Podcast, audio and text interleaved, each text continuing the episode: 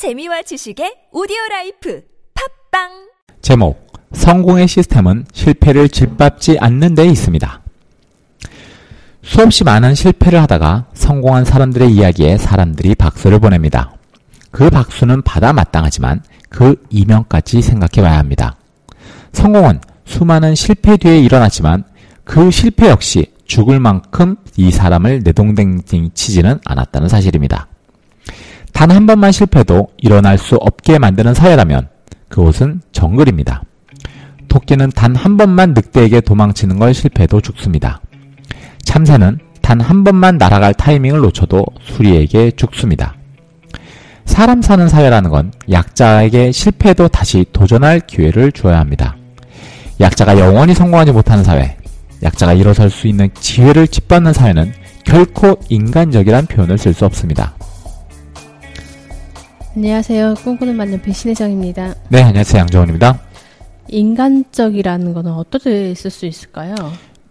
이제 각자 쓰는 표현에 대한 정의가 있- 이제 정의를 내릴 거 아니에요? 이제 이거를 쓸 때는 인간적이다 그러면 인간적이 아닌 우리가 비인간적이라는 표현을 쓸 때 우리가 보통 인간과 동물의 차이가 뭐냐 뭐 이제 이런 식의 질문을 던지면서 이제 이분법으로 나눠보는 경우가 있거든요. 그래서 저는 음, 짐승의 세계, 어, 어 수라 수라의 세계와 어, 인간의 세계와의 차이가 뭘까 그런 생각을 해보다가 음, 이런 좀 글을 써게 됐습니다. 네. 그러면 양코치님이 생각하는 인간적인 사람의 모습은 어떤 게 있을까요? 뭐 세월호 집회에 나가신 분들에게 따뜻한 차를 건네는 모습? 어, 여기에 쓴 글 위주로 보면요, 그러니까 약자가 일어날 수 있는 시스템을 갖고 있는 음. 사회인 거죠. 그런데 이제 이럴 수 있습니다. 뭐냐면 그 이제 우생학 논리인데 약자는 별 필요가 없, 없다라고 보는 관점도 있었거든요. 그러니까 정신 지체야. 예를 들어 뭐 팔다리가 불편한 사람, 예를 들어 노인 이런 사람들은 실제로 네 실제로 국가를 건설하는 사람 입장에서 볼 땐 생산성이 높은 사람은 아니죠. 아니라는 거예요. 그러니까 이런 사람들끼리 결혼하거나 이런 사람들의 유전인자가 밑으로 내려오면 열성의 유전자가 내려오면 그 다음 국가가 약해진다. 이런 논리를 갖게 되거든요. 그러면 이런 사람들은 어떻게 해야 됩니까? 그런 논리라면. 어, 없어져야 되는 건데 그러면 또 죽여야죠. 어, 네. 그래서 실제로 독일에서 맨 처음에 우생학 논리가 나와서 어, 유대인도 이렇게 죽였지만 실제 몸이 불편한 장애인, 정신 지체 이런 사람들을 굉장히 많이 죽였어요. 어, 어, 이 논리에 의해서. 그런데 제가 하나 얘기를 드리는 거예요. 사람이라는 건 항상 젊음을 유지하고 항상 생산성이 높을 수 있을까요? 아니죠. 그럼요. 신하인 작가님이나 저도 언젠가 늙는단 말이에요. 지금도 충분히 느끼고 있어요. 예, 그리고 어, 사실 우리는 누구, 우리는 사실 예비 장애인입니다. 음. 언제 우리의 몸이 불편할지 몰라요. 그런데 내가 지금 승승장구가 내가 지금 건강하다고 해서 그런 사람들을 내치는 사회를 만들어 버린다면 내가 나중에 그런 모습이 될 때 나 역시도 고려장 당하는 거예요. 어, 어, 간단히 말하면 이 사회가 이런 사회가 이렇게 인간적으로 느껴지시나요? 아니죠. 그거는 네. 저는 그런 거에 좀 비유를 해서 예를 들어 이 사람이 뭐, 이, 뭐, 20, 30대 공헌을 했건, 예를 들어 뭐, 어떤 식의 노력을 해서 사회 구성원이 됐다면, 그 사람들을 어떻게든 같이 껴안고 갈 수 있는 사회를 고민하는 게, 저는 그게 인간적이라고 보는 거죠. 네. 어떻게 보니까 갑자기 그 생각 나는데, 그, 늑대 같은 경우에도 물이 지어서 갈 때 가장 힘이 세고 강한 늑대가 맨 뒤에 있습니다. 어 그래요? 네. 맨 앞이 아니고요. 맨 뒤에. 어. 그러니까 두 번째로 강한 있거든요. 음. 그러니까 이- 이거 이인자. 2인자, 2인자가 앞에 서고 어. 그 중간에 어떤 늑대들은 힘없는 늑대들, 음. 약한 늑대들을 가운데 끼고 가요. 그리고 어. 실제 가장 강한 늑대는 맨 뒤에 섭니다. 맨 뒤에. 어. 도, 왜 그러지? 도망 못 가게 하는 나고자 건가요? 없게. 아. 예, 혹시 쓰러져서 가거나 이렇게 뭐 어떤 뒤에서 기습을 당하더라도 자기가 제일 먼저 당할 수 있는. 음. 그러니까 일종의 늑대들끼리도 사회 보장 같은 개념이 있는 거예요. 음. 어. 우리가 약한 사람들, 우리 코끼리 같은 경우에도 외부에서 적들이 공격하면 새끼들을 어디다 놓습니까? 제일 가운데다 넣어놓고 바깥에 쭉 어른들이 둘러서 싸잖아요. 몰라요. 어, 네. 동- 동물 양품 그런 거 아. 네네. 나오네요. 말하다 보니까 동물들이 더 인간적인 것 같은데?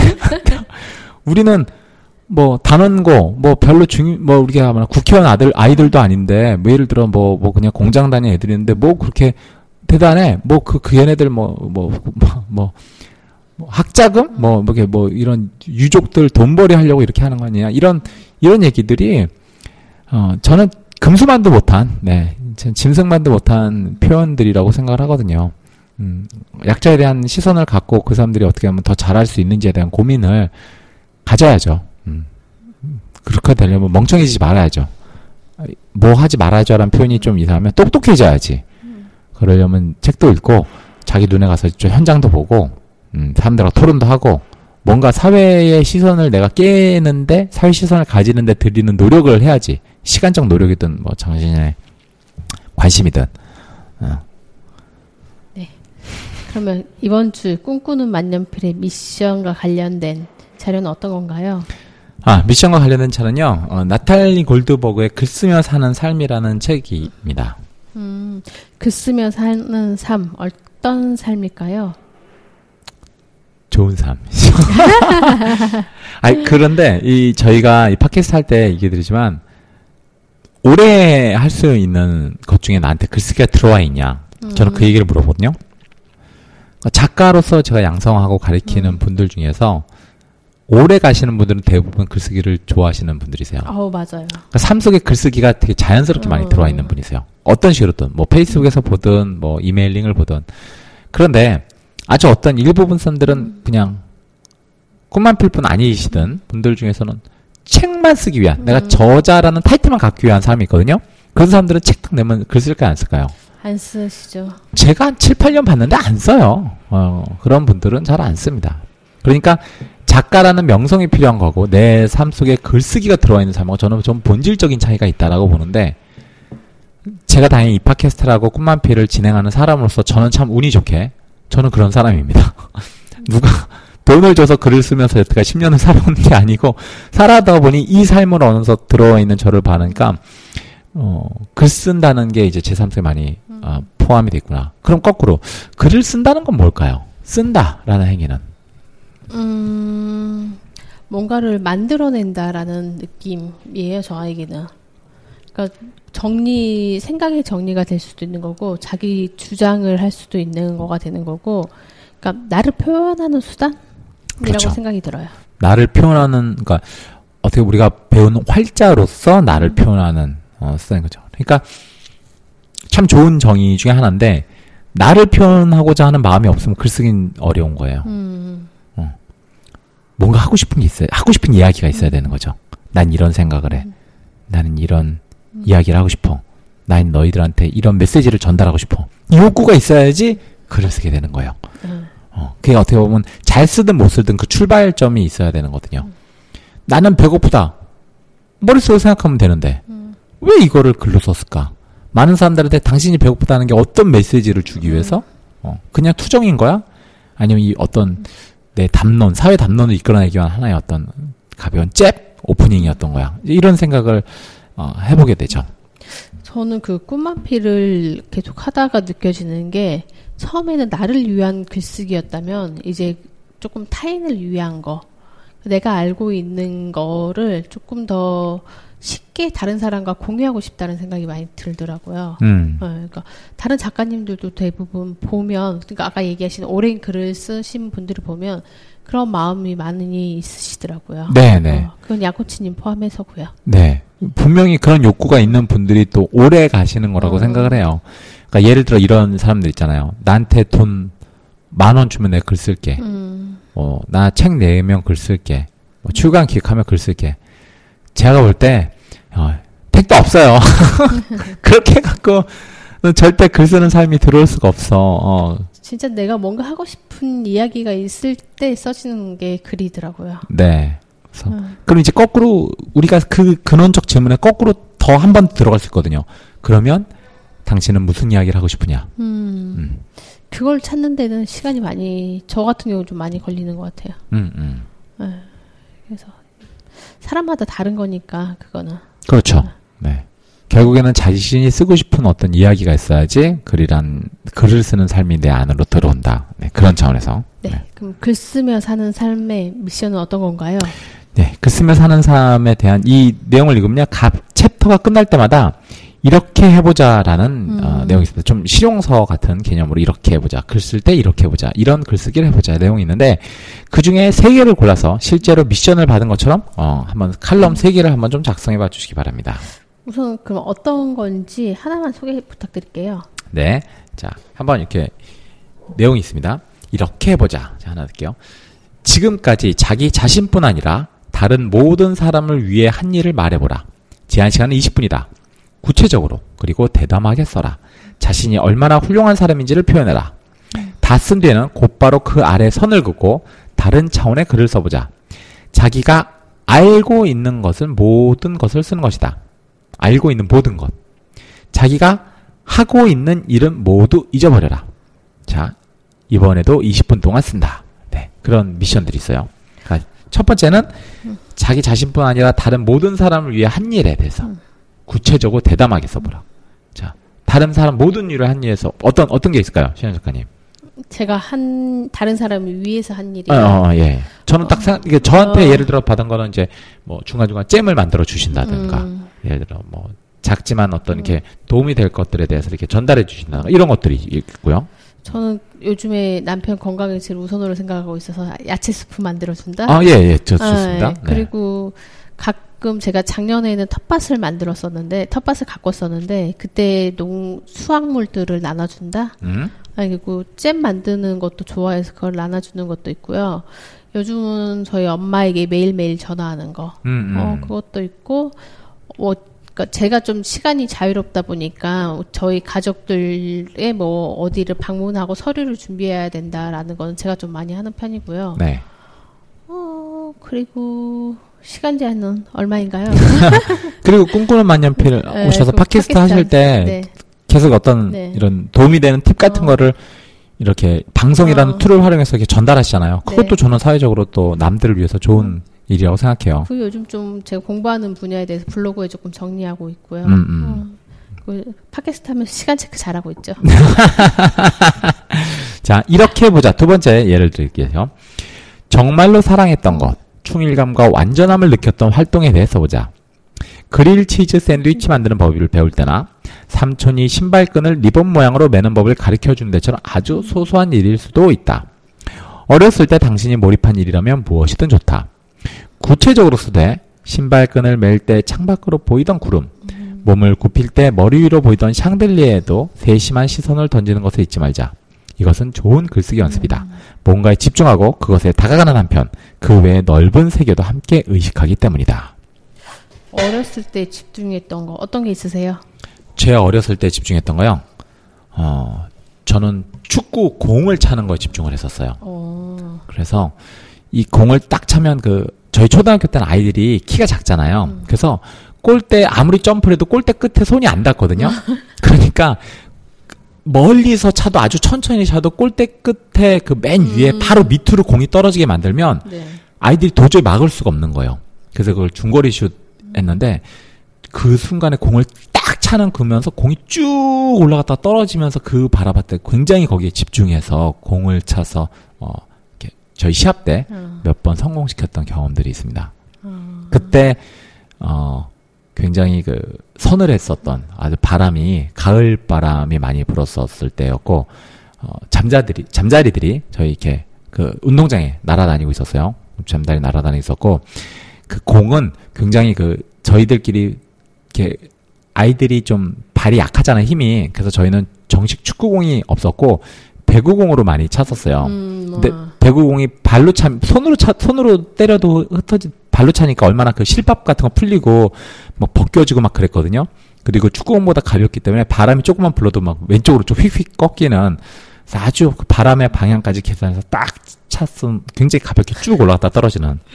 어, 바람의 방향까지 계산을. 어, 그렇죠. 계산을 하죠. 우리 나름대로. 그리고 이제 아이들이 이제 공이 쭉 뜨는 걸 이제 바라보면서 이제 골키퍼는 점프를 하고 네, 하지만 어 무리였다. 그래서 내 공은 들어가고 뭐 이런 아주 충일감과 가서 어떤 시합의 승패를 바꾸는 거니까 축구 게임의 한 골 두 골은 그랬던 순간들이 생각이 납니다. 네.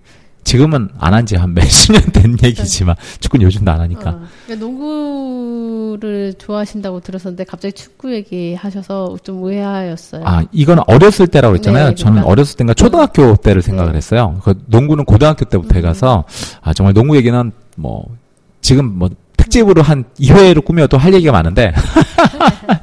그 넘어가죠. 네, 네. 신현 작가님은 어떤 기억이 나세요? 저는 어렸을 때 소꿉놀이 하던 게 기억이 났어요. 그 얘기를 들었을 때, 글을 읽어줬을 때. 음. 그러니까 저희 동네가 저랑 또래 친구, 여자친구가 별로 없었거든요. 네. 그래서 저희 장독대에서 혼자 막 풀 뜯고, 어, 흙 파고 해서 물이랑 개어서 막 밥 지은다고 혼자 놀고 있었던 기억이 났어요. 아, 혼자서, 소꿉놀이라는데 네, 소- 혼자서, 네. 네, 그러니까. 집에서 하셨던 거예요? 네, 저희 집에 뒤쪽에 배, 장독대가 있어요. 네. 그러니까 약간 높게 단이 있거든요. 그래서 엄마가 거기 김장김치 넣어놓고 막 하는 데가 있었는데 왠지 거기가 볕이 따시, 따뜻하게 들어오고 저희 집 쪽은 집이고 그 건너편에는 밭이었어요. 그래서 좀 자연과 함께 보낸 그런 시기였었는데 그래서 혼자 놀기에는 되게 좋았던 거. 집 뒤쪽이니까 사람들도 왔다 갔다 하지 않고 해서 거기서 놀, 어, 되게 따뜻한 날 그렇게 놀았던 기억이 나요. 햇살 좋은 날. 굉장히 조용했겠네요. 사람들이 많이 왔다 갔다 하지 않았으니까. 네, 되게 조용했었어요. 음. 그러니까 그렇게 혼자 조용히 노는 거를 좋아했네요. 사람 많은 데서 노는 것도 좋아했지만. 음, 음, 음. 아, 음, 그랬군요. 네. 혼자 놀기 진수를 하고 있었죠. 어렸을 때부터. 네. 그, 따스했다고 얘기하니까 어떻게 뭐, 봄이었나요? 그 겨울에 초봄 정도였던 걸로 기억해요. 아, 초봄. 추울 때가 넘어가면서 따뜻한 느낌이 좋아서 그렇게 밖에서 놀았던 거. 음, 음, 음. 기억해요. 음, 그렇군요. 네. 저희 글 쓰며 사는 삶 미션 정리 다시 해주세요. 네, 지금 저희가 이렇게 간단하게 예시로 이렇게 해보자라는 어, 내용들을 갖다가 말로 말씀드렸잖아요. 이걸 이제 글로 표현하면 하나의 글감이 되겠죠. 그래서 이렇게 해보자 중에 세 개를 골라서 실제로 미션을 받은 것처럼 한번 칼럼 세 개를 작성해 봐주시기 바랍니다. 책 쓰기 글쓰기 코칭 프로그램 꿈꾸는 만년필 hot issue 코너입니다. 저희 이번 주 hot issue 어떤 걸 소개시켜 주실 건가요? 네, hot issue 중에 나온 내용인데, 어, 그러니까 위로할 때 하면 안 네. 되는 네, 10가지 말들에 대해서 좀 말씀을 드리려고 합니다. 위로할 때 하면 안 되는 말 어떤 말들이 있을까요? 자, 우리가 보통 사람들이 슬플 때 위로를 하잖아요. 네. 뭐, 괜찮아? 뭐, 이런 식으로. 음. 그런데, 어, 좋은 의도인데도 불구하고 음, 상황을 더 악화시킬 수도 있다. 네. 라고 해서, 이게 포스트 쉐어라는 그 홈페이지 예, 사이트에서 나온 내용들을 제가 좀 그 출처를 인용해서 말씀을 드리는데요. 음. 자, 여기서 보면, 아, 치료사가 올린 글 등에 위로하면, 위로할 때 하면 안 되는 10가지 말을 좀 살펴보는데, 자, 첫 번째는요. 상황은 네 생각보다 훨씬 괜찮아. 라고 말해주는 겁니다. 어, 음. 나 힘든데 괜찮아 그러면 열받을 것 같아요. 그렇죠. 근데 아무리 그 사람이 괜찮은 환경이 있다라고 내가 판단해도 그가 겪고 있는 슬픔은 상황과 관련된 슬픔이 아니라 슬픔 그 자체라는 사실을 알아야 된다. 그러니까 상황 때문에 슬픈 게 아니고 그냥 그냥 슬픈 건데. 그래서 어, 이, 이성적으로 생각하면 이 말은 위안을 삼을 수 있지만 감성적 감정적으로 생각하면 위로받는 사람을 어, 화나게 할 수 있습니다. 그래서 대신 이렇게 말해보자라고 합니다. 상황이 이렇게 돼서 유감이야 안 됐어. 어. 라고 얘기를 해보자. 음. 두 번째는요. 네가 지금 어떤 기분인지 알아. 하는 거. 네. 진짜 똑같은 상황이라고 해도 사람마다 느끼는 감정은 다르잖아요. 그럼요. 어, 어떤 기분인지 알지 못하는데. 그 한마디 하면 네가 알긴 뭐하라라고 할 때 사실 할 말이 없어요. 어. 이런 말은 굉장히 위험한 말이에요. 진짜 네가 뭘 알아라고 얘기를 해주고 싶죠. 그렇죠. 그래서 어 당신이 그들의 슬픔을 안다고 자신하지 말고 대신 이렇게 말해라. 이 시간을 잘 견뎌내길 빌어줄게. 음. 어, 라고 말하라고. 그거 비슷한 말이 세 번째 있습니다. 이건 신의 뜻이야. 아, 짜. 어, 제가 종교 없는 게 여기서 티가 나는군요.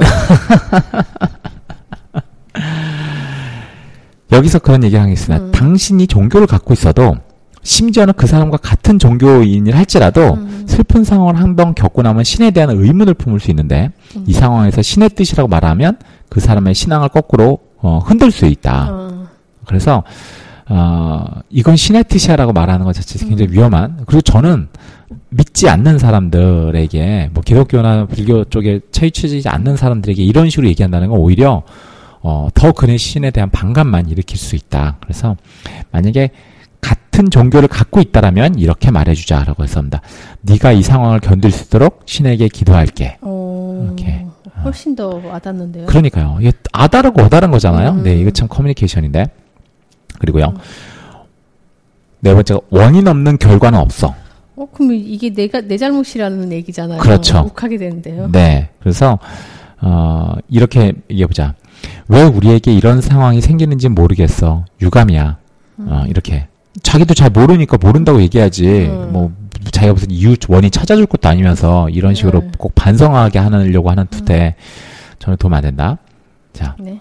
그 다음엔요, 어, 여기 이제, 뭐, 아이를 잃은 사람이라든지, 뭐, 이혼을 한 사람한테 하는 말이 있습니다. 애는 또 낳으면 돼. 음, 결혼은 또 할 수 있어. 네. 그러게요. 아, 위로할 때 하는 최악의 말이라고 음. 여기 꼽습니다. 이 말은 그 사람이 잃는 것이 마치 대체 가능한 것이었다고 말하는 거나 마찬가지라는 거죠. 또 낳은 애는 그 애가 아니잖아요. 그럼요. 아, 그러니까, 정말, 이런 위로는 하지 마, 잘 안 하니만 못하, 그냥 가서 손 한번 잡아주고 오는 것만 못하다라는 얘기가 참 나오는 거죠. 그래서, 대신 이렇게 말해보시라는 겁니다. 그 사람이 잃은 사람이 대체 불가하다는 사실을 인정해주고, 그리고 나서 얘기를 이렇게 해보라는 거예요. 네가 그 사람을 얼마나 사랑했는지 알아. 그 사람은 영원히 우리 마음속에 살아있을 거야. 어, 이렇게 얘기해보라는 겁니다. 음, 그리고 또 있습니다. 이젠 강해져야 해. 라고. 네, 슬퍼하고 있는데, 야, 울지 마. 이젠 너도 강해져야지. 어, 네가 부딪혀서 일어나야지. 이런 식으로 얘기하는 거. 거기에 이제 그 사람이 슬퍼할 권리를 뺏지 마라. 왜 그 사람들이 강해져야 하는가? 누굴 위해?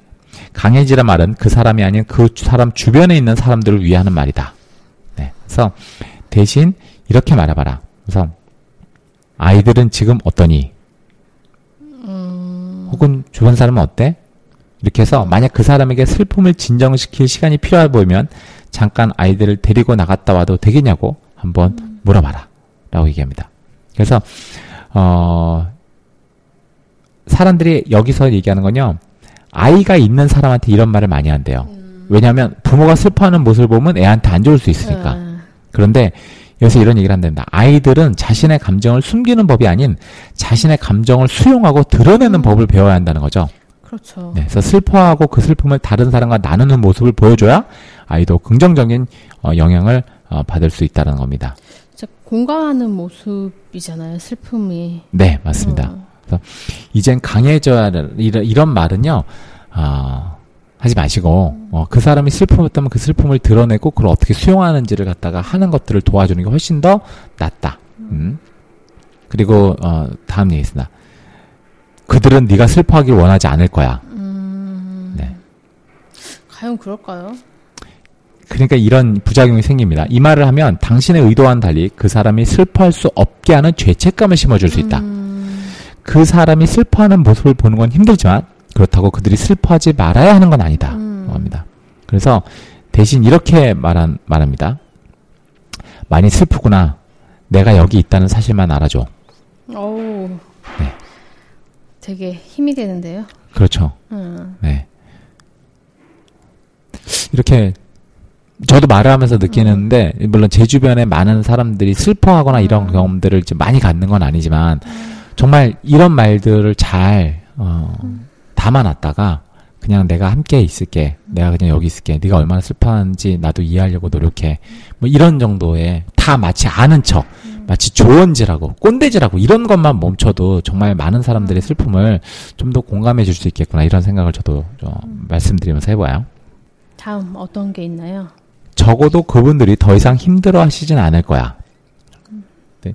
이 말은 여기서 이게 사실일 수도 있고, 특히 돌아가시기 전 많은 통증에 시달렸던 사람이 돌아가시면, 이제 이런 얘기 할 수 있잖아요. 아, 뭐, 그분이 이제 편하실 거야. 뭐, 이제 괜찮았는데, 아, 슬퍼하는 사람이 그 고통을 곱씹을 이유는 없다. 그래서, 게다가 이 말을 할수록 돌아가신 분이 살아있길 바라는 사실에 죄책감을 느낄 수도, 어, 있다라는 거예요. 그래서, 대신, 그냥 이렇게만 말해보자 하면서, 아, 그분은 정말 예전에 힘이 세셨지, 혹은 그분은 정말 잘 웃으셨지, 그분 참 좋은 분이셨지, 이런 식으로, 어, 죄책감을 주지 않고 좋은 기억들을 추억할 수 있게 얘기를 해달라는 거고요. 자, 아홉 번째가요. 필요한 게 있으면 연락해. 음, 어떻게 해야 되나요, 이거? 여기서 얘기하는 게 슬픈 사람들한테 가장 흔히 말하는 위로의 말인데, 네. 가장 도움이 안 되는 말이기도 하답니다. 왜냐하면 슬퍼하는 사람들은 미래를 생각하기 어렵기 때문에 지금 현재에 어, 음. 매몰돼 있고 과거의 어떤 이야기 어떤 그 감정들에 묻혀 있기 때문에 그리고 설령 필요한 게 있어도 섣불리 연락하지 못한다. 그래서 대신 이렇게 말해보라고 합니다. 뭐냐면 진정 그 사람을 돕고 싶다면 구체적으로 도움 줄 수 있는 일을 제안하라고 합니다. 예를 들어서 편의점에 가다면 그 사람에게 전화를 걸어서 필요한 물품이 혹시 너 뭐 있는지 물어보라고. 네. 혹은 장례식장에서 일을 거들어 줄 수도 있고 내가 이런 이런 일을 하는데 어때 괜찮아 해줄까 이런 식으로 구체적으로 일을 제안하라고 합니다. 자 마지막 열 번째 그래도 오래 사셨잖아 라고 얘기하는 자 돌아가신 분이 얼마나 오래 사셨는지 상관없이 사람을 떠나보내는 슬픔이 매우 크기 때문에 거꾸로 이 말은 빨리 안 죽은 거를 고마워해라 라는 말처럼 어, 들릴 수도 있다는 겁니다. 그래서 대신 이렇게 어, 말씀드린 게 기- 같이 지냈을 때 추억에 대해서 아 그때 참 좋았었는데 같은 말들이 어, 좋을 듯하다. 그래서 여기서 마무리하는 게 어, 위로할 때 적절한 말을 해주는 게 참 어렵다. 그할 말이 없어도 당황할 필요 없이 아, 뭐라고 말해야 될지 모르겠다. 그냥 내가 여기 있다는 사실만 알아줘라고 하면 된다. 그래서 슬퍼하는 사람을 꼭 껴안아주는 것도 어, 많은 도움이 된다. 어, 이렇게 얘기를 합니다. 제가 왜 얼마 전에 아빠께서 돌아가셨거든요. 네네. 그때 그냥 제 되게 눈물이 났던 게 와준 사람들과 눈 마주쳤을 때였던 것 같아요. 음, 음. 그러니까 그분들의 표정에는 그런 게 있었거든요. 어떻게 해야 될지 모르겠다는 표정이 있고 좀 힘내라라는 그런 눈빛이 읽혀지는 거예요. 그러니까 음. 저를 생각해주는 마음이 다른 무엇보다도 눈에서 읽히니까 눈을 못 마주치겠더라고요. 음, 음, 음. 그렇게 와주셨고 그냥 얘기해 주시고 전화해 주신 분들이 고마웠어요. 네, 네. 갑자기 좀 생각이 드네요. 또 울컥해지네요. 그냥 참 슬퍼할 때 제대로 같이 해준다는 것만 것만으로도 저희는 웃을 때 같이 그냥 웃는 방법에 대해서는 되게 자연스럽잖아요. 네. 근데 슬픔을 나눌 줄 아는 사회, 슬픔을 제대로 서로 이렇게 어, 해줄 수 있는 사회라는 게 참 더 성숙된, 더 어려운 사회 같아요. 어. 네.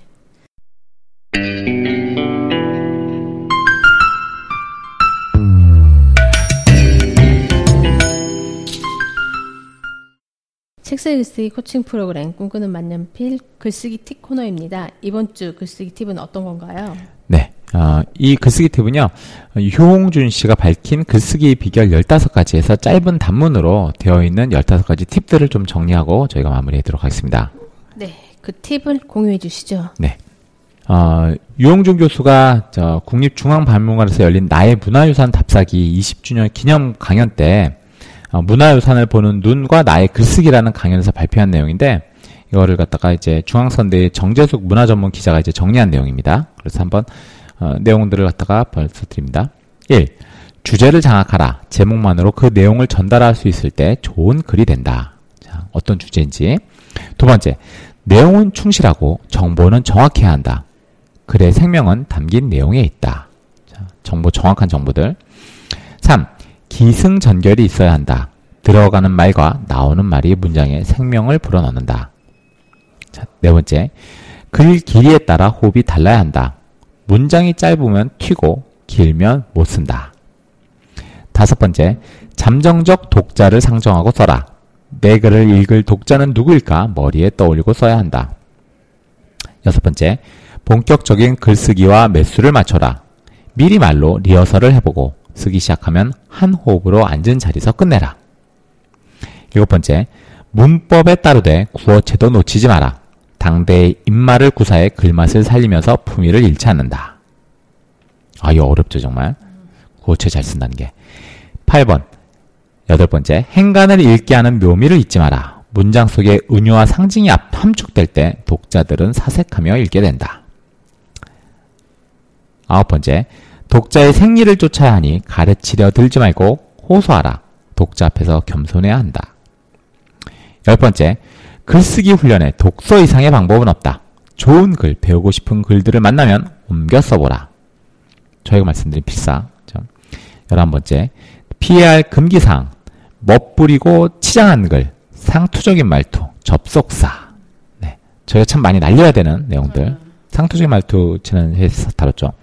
열두 번째, 완성된 원고는 독자 입장에서 읽으면서 윤문하라. 리듬을 타면서 마지막 손질을 한다.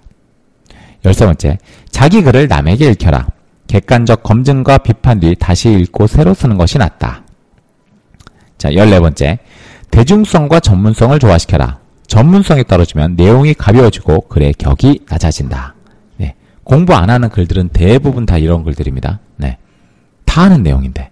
왜 읽을지 이런 거죠.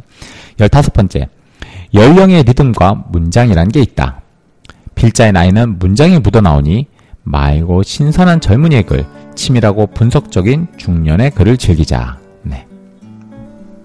각자 나이 또래, 그러니까 어떻게 보면 정신의 연령에 따라서 이 필력이나 필체도 좀 달라질 수 있음을 어, 마지막으로 이야기합니다. 네, 지금까지 책쓰기 코칭 프로그램 꾸꾸는 만년필 신혜정이었습니다. 네, 양정훈 코치였습니다. la la la.